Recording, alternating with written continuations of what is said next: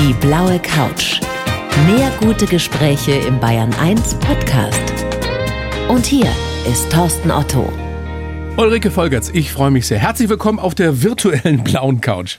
Ja, ich bedanke mich für die Einladung, Herr Otto. Schön, dass wir sprechen können. Ja, und wir so. haben viel Zeit. Damit wir uns das vorstellen können, Frau Volkerts, wo sitzen Sie gerade in diesen merkwürdigen Zeiten? Ich bin in Leel in einem Hotelzimmer. Also um und, die Ecke hier in München mit dem Internet verbunden. Um die Ecke. Ja, ganz nah, ganz nah. Es war ja mal geplant, dass ich bei Ihnen vor Ort sein könnte, aber die Dinge haben sich inzwischen verändert. Ja, wir hoffen so drauf, dass das bald sich wieder zum Positiven noch ändert. Wann waren Sie denn das letzte Mal so richtig auf dem Land, Frau Volkerts? So richtig auf dem Land, das ist gar nicht lange her. Das ist zehn Tage her. Ungefähr in Brandenburg an meiner Datscha. Und das Wetter war erstaunlich gut. Es hat aber auch schön geregnet, was dringend nötig ist, weil der Wasserstand könnte ein bisschen besser sein. Absolut. Und Dacia, das müssen wir, glaube ich, hier in Bayern so dem einen oder der anderen erklären. Ich habe mir schon aus dem Vorgespräch sagen lassen, meine Redakteurin hat mir übermittelt, ihr hattet da viel Spaß. Dieser kleine Unterschied zwischen einer Dacia und einem Schrebergarten, wie es hier in Bayern heißt, ne? Sind Sie sicher? Also ein Schrebergarten ist ja eine Kolonie, wo es kleine Häuschen zu mieten gibt ja? zu pachten gibt und ein kleines Grundstück und da gibt es ganz viele Auflagen, wie hoch die Hecke ist, wie viel Nutzfläche, wie viel Obstbäume. Ja. Eine Datscha kenne ich eigentlich aus der russischen Literatur. Jeder Moskauer, der Geld hat, hat auf dem Land irgendein altes Holzhaus, wo die ganze Familie am Wochenende zusammentrifft und Datscha hieß es eben auch im ehemaligen Ostdeutschland und eine Datscha ist eigentlich eine kleine Butze irgendwo draußen am Land, am besten noch an einem See. Und da liegt dann auch Ihre Datscha? Ja, ich habe das Glück gehabt. Vor zehn Jahren habe ich das gefunden und mir geschnappt. Ja, das ist schon bezaubernd, wenn man einfach in Berlin die Nase voll hat. Und gerade in diesem Corona-Jahr gab es mehrere Situationen, wo ich dachte, wie schön, dass ich da rausfahren kann und man uns auch rausfahren lässt. Mecklenburg-Vorpommern hat ja niemanden mehr einreisen lassen, auch Leute, die dort ein Häuschen hatten. Aber in Brandenburg ging das eigentlich das ganze Corona-Jahr ohne Probleme. Haben Sie sich denn auf Ihre Datscha auch nach dem Shitstorm, nach dieser alles dichtmachen Aktion geflüchtet? Lustigerweise, ich war ausgerechnet zu dem Zeitpunkt, wo die ganzen Videos online gingen auf der Datscha und da gibt es kein Internet. Es war wirklich frappierend. Mein Handy klingelte dann schon. Ich habe da nur ein paar Ecken, wo ich wirklich dann Kontakt haben kann. Bin dann in die nächstgelegene Stadt gefahren, um mit meiner Agentur zu sprechen. Ich habe dann erfahren, was los ist, habe gleich am Freitag, Donnerstag ging das online, am Freitag reagieren müssen, weil das ja ziemlich schief gegangen ist, wie das aufgenommen wurde und die Falschen haben unsere Inhalte beklatscht und ich habe mein Video relativ schnell ja am Freitag gleich zurückgezogen mhm. und eine Stellungnahme im Internet verkündet. Sie sprechen da jetzt relativ nüchtern drüber. Ich kann mir vorstellen, dass Sie ganz schön geschockt waren ob der Reaktion, oder? Das ist ja nichts, was Absolut, einen ich habe das in der Form noch nicht erlebt. Das schlägt wirklich auf den Magen. Mir war richtig kotzübel, mhm. weil ich das Ausmaß total unterschätzt habe, völlig überfordert war, damit umzugehen, was da jetzt losbricht.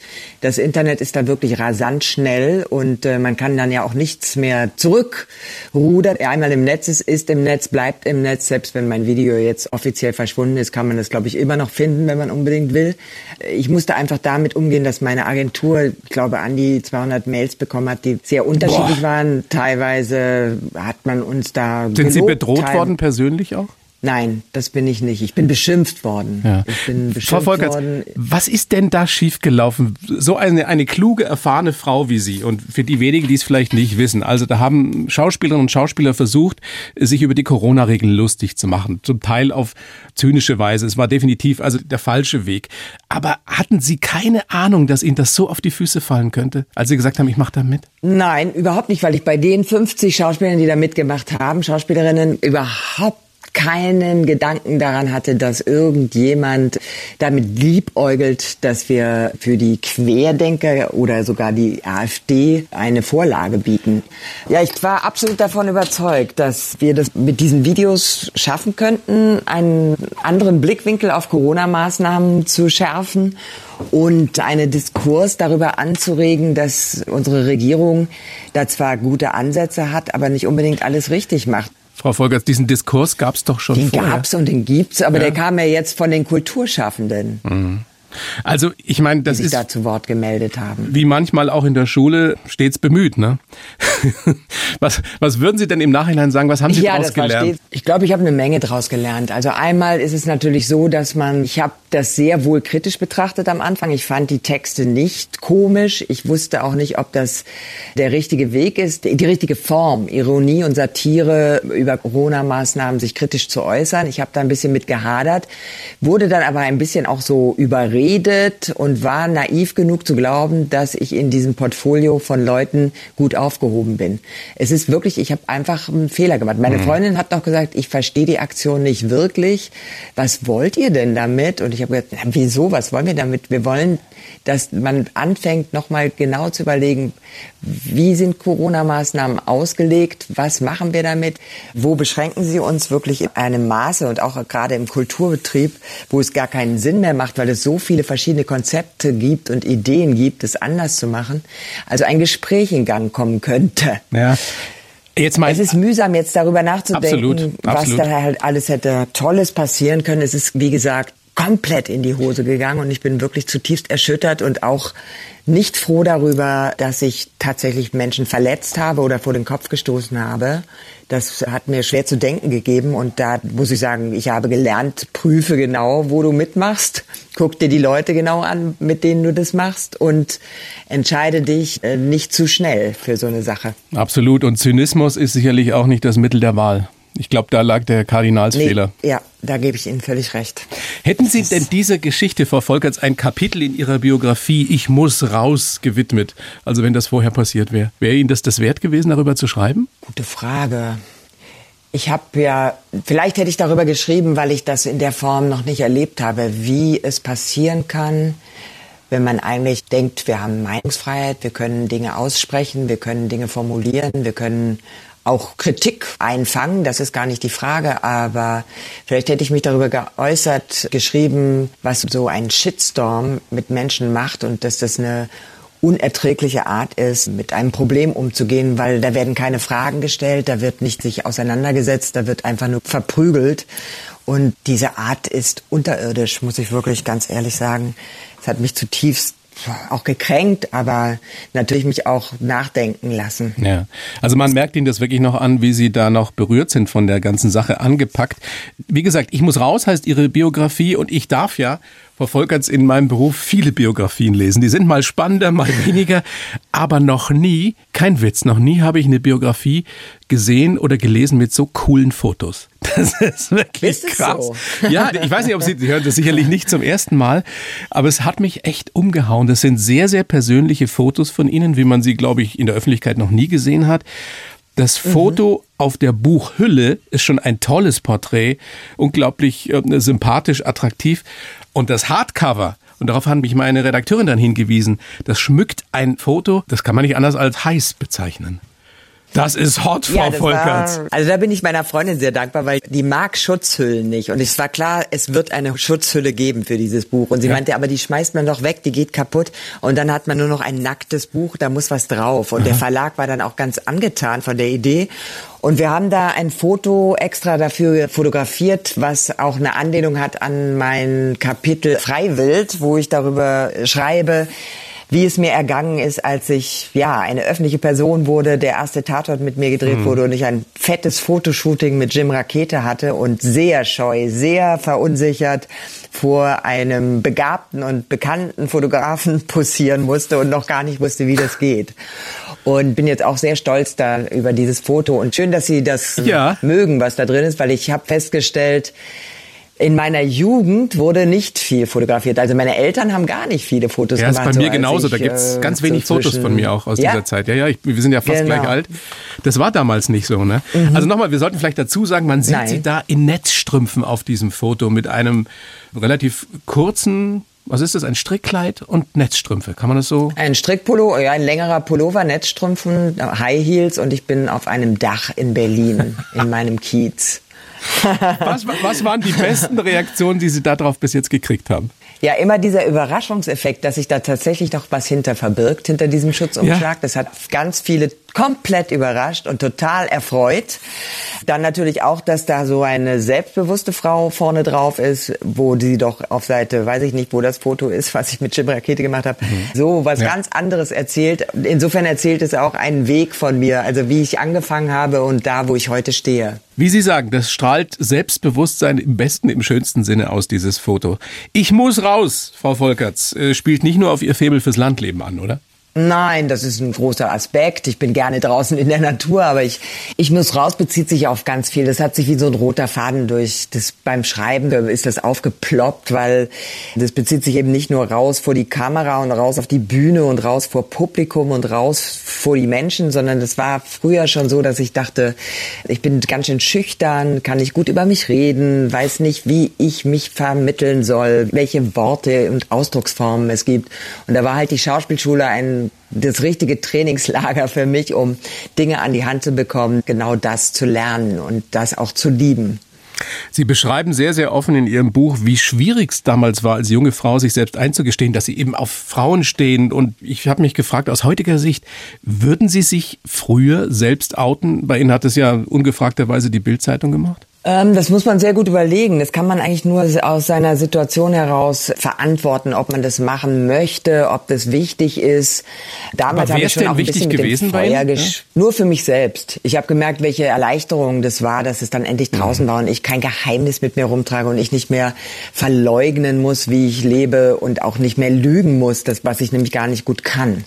Und trotzdem sage ich, dass es natürlich in dieser Branche auch wahnsinnig heikel war, weil es hieß, wenn du dich out outest, da könnte es sein, dass die dich nicht mehr besetzen, die haben dann keine Fantasie, die sehen in dir dann nur die Frau, die Frauen liebt, die, die ganzen Rollen, die hetero sind, kannst du dann nicht mehr angeboten bekommen. Und das hat natürlich auch mir Angst gemacht. Und ich dachte, ich muss da vorsichtig sein, wie ich damit umgehe. Haben Sie das jemals als erlebt, war, war dann, dass Sie Nachteile hatten dadurch, dann als es raus war? Ein Regisseur hat mir das mal eins zu eins so vermittelt, dass er mich nicht besetzen kann, genau deswegen. Und eine Geschichte habe ich mal erlebt bei einer jungen Regisseurin, die ihr ersten Kinofilm machte. Und wir hatten schon Casting gemacht und wir hatten über die Rolle gesprochen. Und es war eine Mutterrolle und eigentlich ein sehr amüsantes Drehbuch und sehr, ich hatte da richtig große Lust zu. Und dann im Nachhinein hat sie irgendwie rausgefunden, dass ich mit einer Frau zusammen bin und war dann so unter Schock und hatte das Gefühl wahrscheinlich, dass ihr das Probleme bereiten würde, ihr und ihrem Film,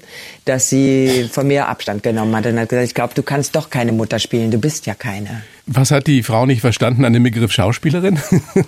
Ja, das ist eine gute Frage. Aber das ist tatsächlich so. Ich weiß nicht, es gab ja noch eine andere Hashtag-Aktion von den Hashtag Act Out, wo 185 Schauspieler sich Anfang Februar, Schauspieler und Schauspielerinnen, mit einem Manifest geäußert haben, dass sie eben wirklich das nach wie vor erleben, dass Caster und Besetzer und Agenten, Agentinnen sagen, lass das mal lieber mit dem Outen, das ist nicht gut in diesem Beruf. Bis heute und in der ach so toleranten Schauspielbranche. Ja, die tut sehr tolerant, aber sie ist da doch nicht so frei und offen. Immerhin ist jetzt ein Gespräch in Gang gekommen, weil es ja auch um die Sichtbarkeit geht. Also jeder Film, den wir heute anschauen, Vater, Mutter und zwei Kinder ist das Normalste der Welt. Da werden nach wie vor diese Dinge beschrieben und erzählt aber dass da mal ein Schwulenpärchen ganz normal miterzählt wird oder dass ich Kollegen im Tatort habe, die anders leben, das kommt nicht vor, die Sichtbarkeit fehlt. Und da ist jetzt doch einiges in Gang gekommen. Die Streamingdienste machen das schon viel mhm. mehr. Naja.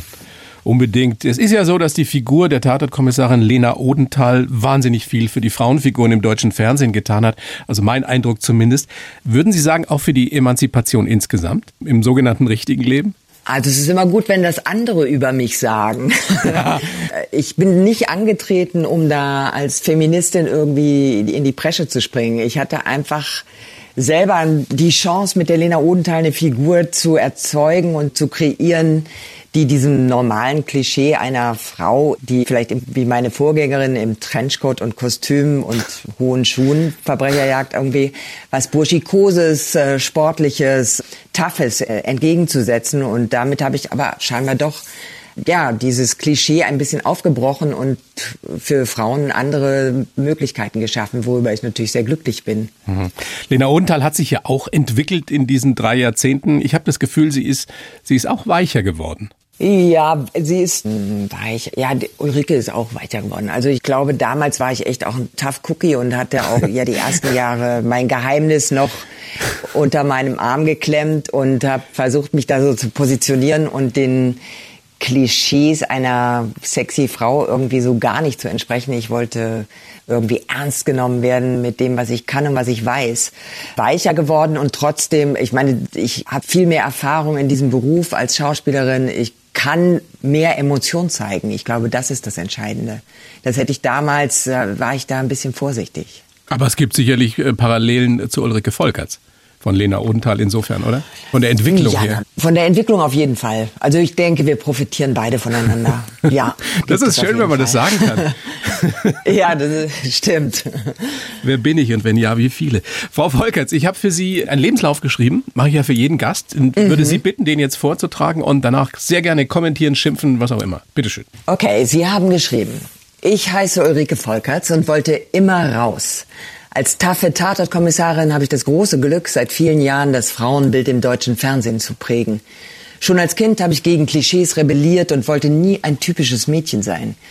Geprägt haben mich meine Jugend auf dem Dorf, gute und schlechte Erfahrungen in der Filmbranche und der lange Weg zu mir selbst.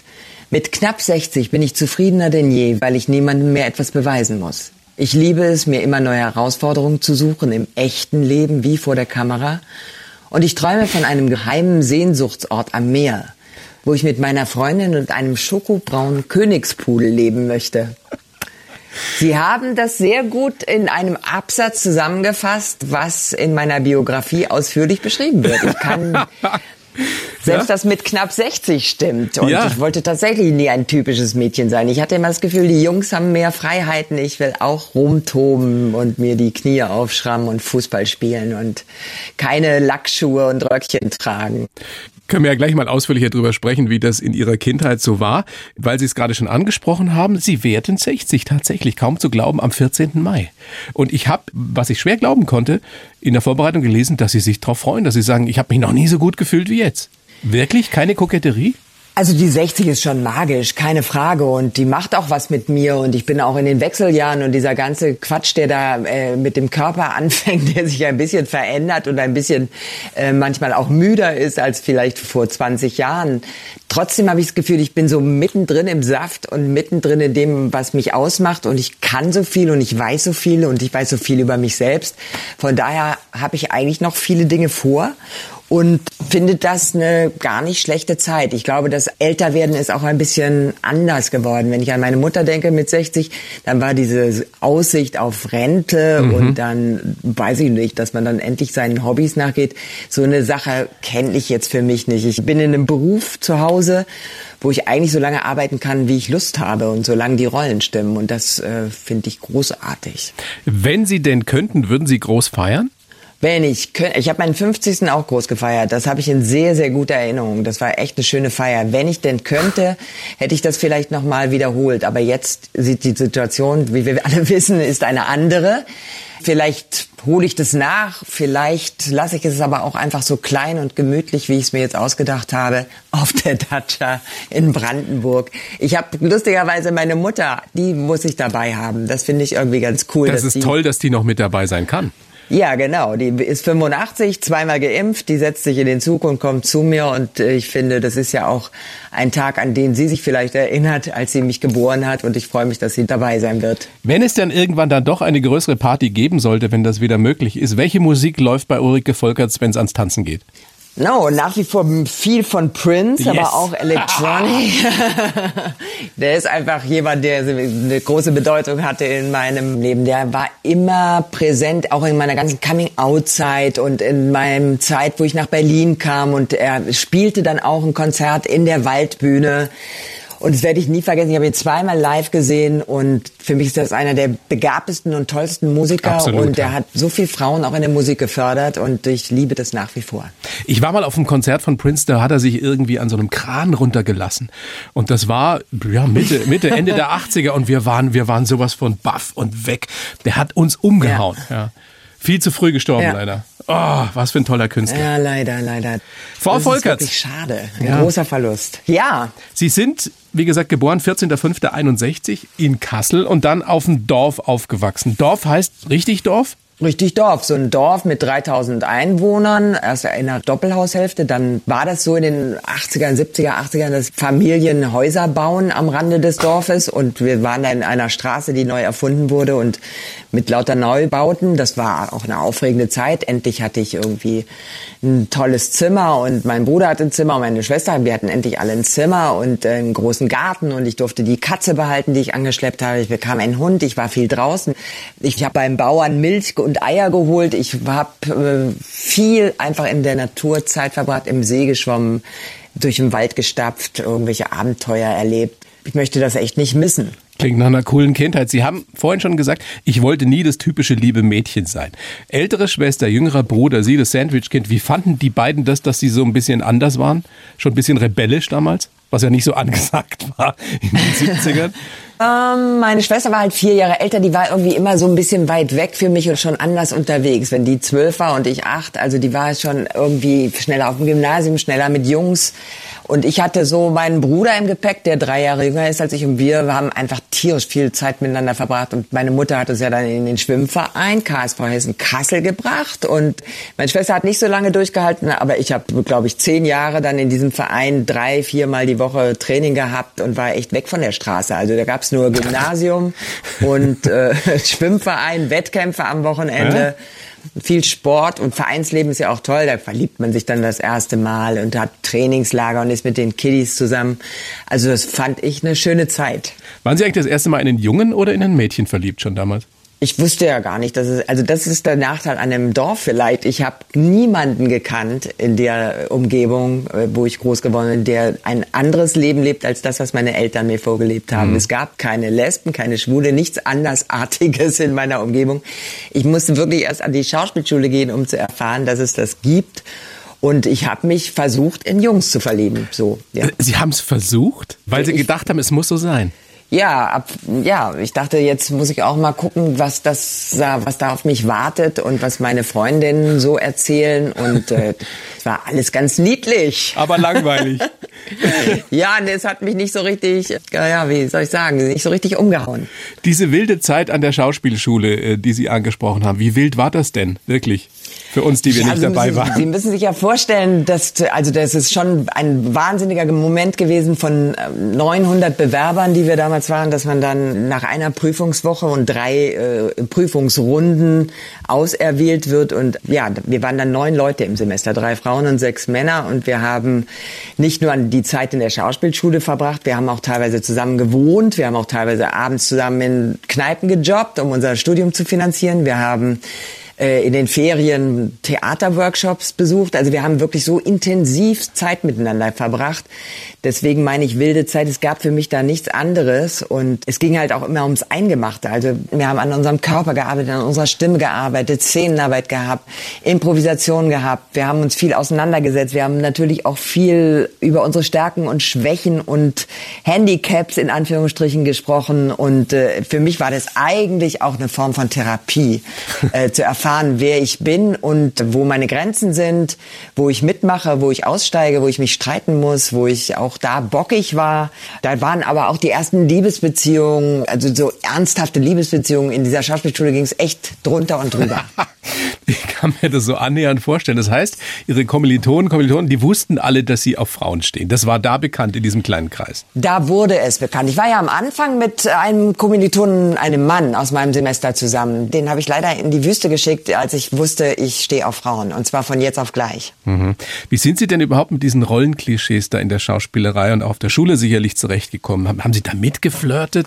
Waren Sie da mit dabei? Mit, also mit den, Schau mit den dies- Rollen. Dieses typisch, typische Hetero-Gehabe, das man da hat natürlich. Ja? Also das ist ja, glaube ich, da auch weit verbreitet. Wie sind Sie damit umgegangen? Ja, da wurde eigentlich ziemlich viel ausprobiert. Da gab es auch Beziehungen zwischen Dozenten und Studentinnen und äh, Sodom und Gomorra. was, da wurde nichts ausgelassen, genau. Das habe ich aber ausgelassen, kann ich Ihnen sagen. Aber sicherlich nicht so einfach, oder? Wenn man sich da ähm, so anders positioniert. Also wie schwer war das denn für Sie persönlich, sich das einzugestehen? Also da kann ich nicht mitmachen, weil ich anders bin. Ich habe äh, da ein bisschen dran zu knabbern gehabt. Also das war, weil ich mich so schockverliebt hatte in eine Frau, die dann gar nichts mit mir, also die zwar mit mir im Bett war und äh, irgendwie auch, das war auch alles ganz aufregend und ganz bezaubernd und sehr flirty und sehr aufregend, aber die wollte keine Beziehung und ich wollte gleich irgendwie da mehr und länger und dauerhaft und äh, bin da erstmal so dann allein gewesen damit und war auch ein bisschen hilflos, wie ich jetzt eigentlich damit umgehe, wie ich mich davon erzählen kann. Mhm. Und zum Glück hat sich aber auch ein Kommilitone aus meinem Semester auch dann geoutet und dann waren wir schon zwei von neun und dann ging es mir eigentlich auch schon besser. da waren wir ein guter Prozentsatz. Ja, ja, wenn man nicht mehr so ganz alleine ist oder sich nicht so alleine fühlt. Ja, genau. Wie, wie hat sich das denn alles für Sie persönlich verändert, als Sie dann Tatortkommissarin wurden und auf einmal so im Mittelpunkt der Öffentlichkeit standen? Mochten Sie es am Anfang?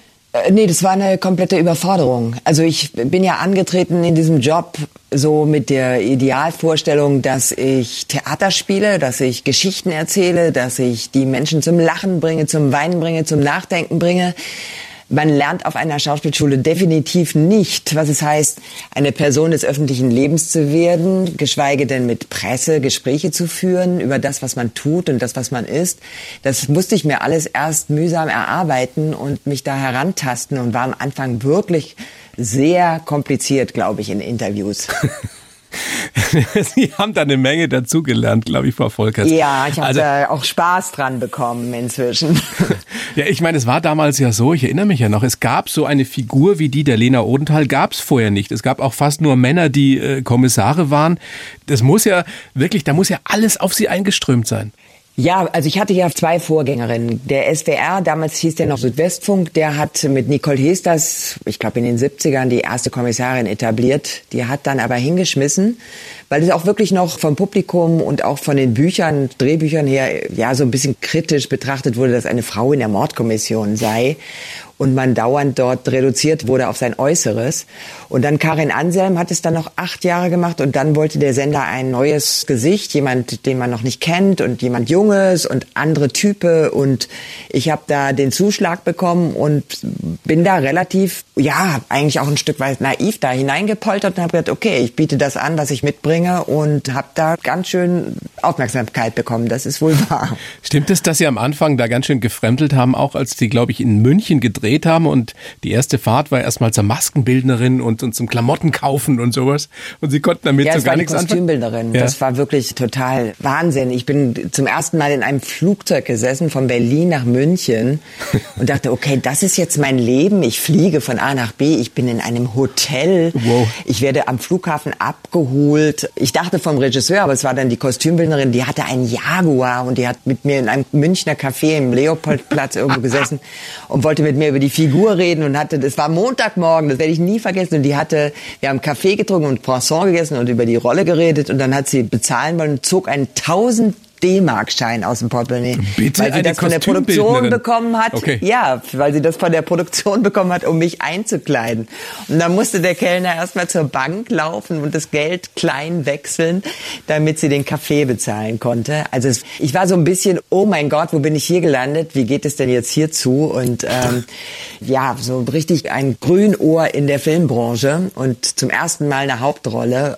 Aber ich hatte einen sehr tollen Regisseur, Peter Schulze-Rohr, der hat mir wirklich wahnsinnig viel und gut beigebracht, die Arbeit vor der Kamera. Weil die lernt man ja an der Schauspielschule auch nicht per se. Und da war ich auch ein Stück weit behütet bei ihm. Mhm. Wie lange hat das denn gedauert, Frau Volkerts, bis Sie sich damit angefreundet haben, dass Sie ein Star waren, sind? Sie sagen das so, als wüsste ich das heute. Manchmal hm, spüre ich das, ja. Das hat eine ganz große, lange Zeit gedauert. Ich bin auch jemand, die gerne zwischendurch komplett abtaucht und vergisst, dass sie Schauspielerin ist und eine Person des öffentlichen Lebens. Und dann in meinem privaten Umfeld sind so viele Menschen, die machen ganz was anderes, so down to earth. Da bleibt man gut auf dem Teppich und hat auch ganz andere Gespräche. Und ich glaube, diese Mischung, die ist eigentlich gesund gewesen für mich, um mich abzuheben und durchzudrehen. Ich freue mich jetzt zum Beispiel bezüglich meines Buches, dass ich so eine schöne Aufmerksamkeit bekomme. Und ich bin dem Brandstätter Verlag Verlag sehr dankbar, dass Sie diesen Auftrag an mich herangetragen haben. Und ich hatte große Freude beim Schreiben. Und umso größer ist die Freude, dass ich jetzt so ja, so eine große Aufmerksamkeit bekomme und sich so viele Menschen für das interessieren, was ich da aufgeschrieben habe und kann da auch ein Stück weit stolz drauf sein. Mhm. Und ähm, das positive Feedback bezieht sich ja nicht nur auf die Fotos, was ich am Anfang angesprochen ja. habe. Haben Sie eigentlich jemals darunter gelitten, dass Sie durch diese Lena Odenthal auf der einen Seite zwar so populär und beliebt sind, aber dass Sie auf der anderen Seite natürlich auch in gewisser Weise festgelegt sind auf so eine, so eine Kommissarinnenrolle? Ja, ich fand das eine Zeit lang saublöd, weil ich hatte das Gefühl, dass ich äh, gar keine Chance bekomme, mein Talent auszuweiten und andere Dinge zu spielen, andere Rollen zu spielen, auch mal was Komödiantisches, was Historisches. Ich habe dann immer andere Filme gesehen und dachte, ey, das hätte ich auch gern gespielt und dachte, mit dieser Lena Odenthal bin ich in einer Schublade gelandet und in meinem Gesicht steht Tatort, sodass sich niemand traut, mich mal gegen zu besetzen oder woanders spielen zu lassen rückblickend beim Schreiben habe ich auch gemerkt, dass ich eigentlich immer was anderes gemacht mhm. habe. Es gab schon mal größere Pausen, aber eigentlich habe ich immer mal was anderes machen können, auch mit dem Theaterspielen immer wieder äh, an mir arbeiten können. Und der Tatort der hat halt eine wahnsinnige Präsenz und der wird so oft wiederholt, ja. dass ich damit leben muss, dass ich für diese Figur einfach, ja, ganz klar identifiziert werde und auch Projektionsfläche bin. Was wäre denn so eine Figur, die total komplett gegen den Strich gebürstet ist? So eine schräge alte mal? Eine schräge Alte auf jeden Fall. Ich finde ja Frances McDormand mit ihren Filmen, wo sie jetzt auch Gott sei Dank Tolle Oscars absahen, ja. das sind zum Beispiel, ah, ich liebe sie und ich finde, die hat auch eben so schöne Rollen zu spielen. Sie, vielleicht kennen Sie auch Three Billboards, ein, mhm. einer meiner Lieblingsfilme. Den neuen habe ich noch gar nicht sehen können. Ich weiß gar nicht, wo der gezeigt wird. Aber ähm, die ist 63 und die ist großartig und so wünsche ich mir das eigentlich auch für mich solche Geschichten braucht es, solche Rollen braucht Richtig, es. die müssen halt Dann geschrieben werden, solche spielen. Figuren. Ja. ja, die müssen geschrieben werden. Haben Sie so einen Plan? Ich meine, Sie werden mir jetzt nicht verraten, dass Sie nächstes Jahr aufhören mit dem Tatort, aber können Sie sich vorstellen, dass Sie das spielen, bis Sie 70 sind? Ähm, ja, das kann ich mir im Moment vorstellen, weil die Situation gerade so schön ist, dass wir so tolle Bücher in der Schleife haben. Also so für die nächsten zwei, drei Jahre sind so gute Autoren und Autorinnen am Start und wir haben alle, die daran beteiligt sind, das Gefühl, wir machen richtig gute Filme jetzt in Zukunft mal wieder so richtig. Es gab nicht, es sind immer mal schwächere Drehbücher dabei. Das ist ja einfach Fakt und das ist auch einfach so. Aber im Moment gibt's kein, kein Aussicht auf ein Ende, überhaupt nicht. Warum und, auch? Äh, Warum auch? Danke. Sie sind nach wie vor die beliebteste Kommissarin überhaupt. Frau Volkerts, äh, jeder glaubt ja in gewisser Weise, Sie zu kennen. Zumindest die, die Lena Odenthal, die ist so cool, die ist so burschikos. Wem zeigen Sie die echte Ulrike Volkerts im richtigen Leben? Wer kennt sie wirklich? Meine Freundin. Meine Freundin, mit der ich äh, gerade mein 18-jähriges gefeiert habe, die kennt mich wirklich in- und auswendig. Und ohne sie wäre ich auch nicht so da, wo ich jetzt bin und auch, was Sie vorhin ganz am Anfang unseres Gespräches gesagt haben, dass ich weicher geworden bin. Das hat ganz viel mit dieser wunderschönen Liebe zu tun, die ich da erfahre. Gratulation. 18 Jahre ist schon eine Zeit. Ja. ja wie lange dauert es noch? Das ist cool. Ja. Wie lange dauert es noch bis zum Haus am Meer? Ich bin dran. Ich verrate aber auf keinen Fall, wo das sein wird. Aber ich habe meine Norden Fühler ausgestreckt Süden? und ich glaube, das ist schon Süden. Ich brauche es warm. Und der Königspudel der kommt da mit. Der kommt mit 70. Der kommt dann mit. Und warum? Warum muss der Schokobraun sein? Ach, das ist ein Running Gag. Also ich habe irgendwann mal so einen Pudel kennengelernt, der war so bezaubernd, der hat mich so um den Finger gewickelt und der war halt nicht so blöd frisiert, wie manche Pudel frisiert sind, mit so Puscheln an den Füßen und Puschel am Kopf, sondern es war einfach ein ganz normaler Hund und der war so klasse. Seitdem will ich einen Königspudel. Und da das in meinem, mit meinem Beruf ein bisschen kompliziert ist mit dem Reisen und dem Hotels und dem Unterwegssein, habe ich gesagt, mit 70, mit 70 auf meine letzten 20 Jahre kriege ich einen Königspudel. Ob der jetzt wirklich Schoko Schokobraun. Es gibt ja auch schöne Gescheckte. Ich bin da noch am, wer wird mal gespannt, was das wird. Ist ja auch noch ein bisschen Zeit bis dahin. Frau Volkerts, großes Vergnügen, ja. dass wir sprechen konnten. Es, es, war nicht ganz so einfach in diesen Zeiten mit der Technik, aber wir haben es hingekriegt. Ja. ja. Bedanke mich sehr. Wünsche Ihnen alles Gute. Ich bedanke mich. Und bleiben Sie gesund. Und ich sage gerne nochmal Ihre sehr, sehr lesenswerte Autobiografie. Ich muss raus. Vielen Dank, Frau Volkerts. Vielen Dank, Herr Otto. Alles, alles Gute auch für Sie. Die blaue Couch, der Bayern 1 Talk als Podcast. Natürlich auch im Radio. Montag bis Donnerstag ab 19 Uhr.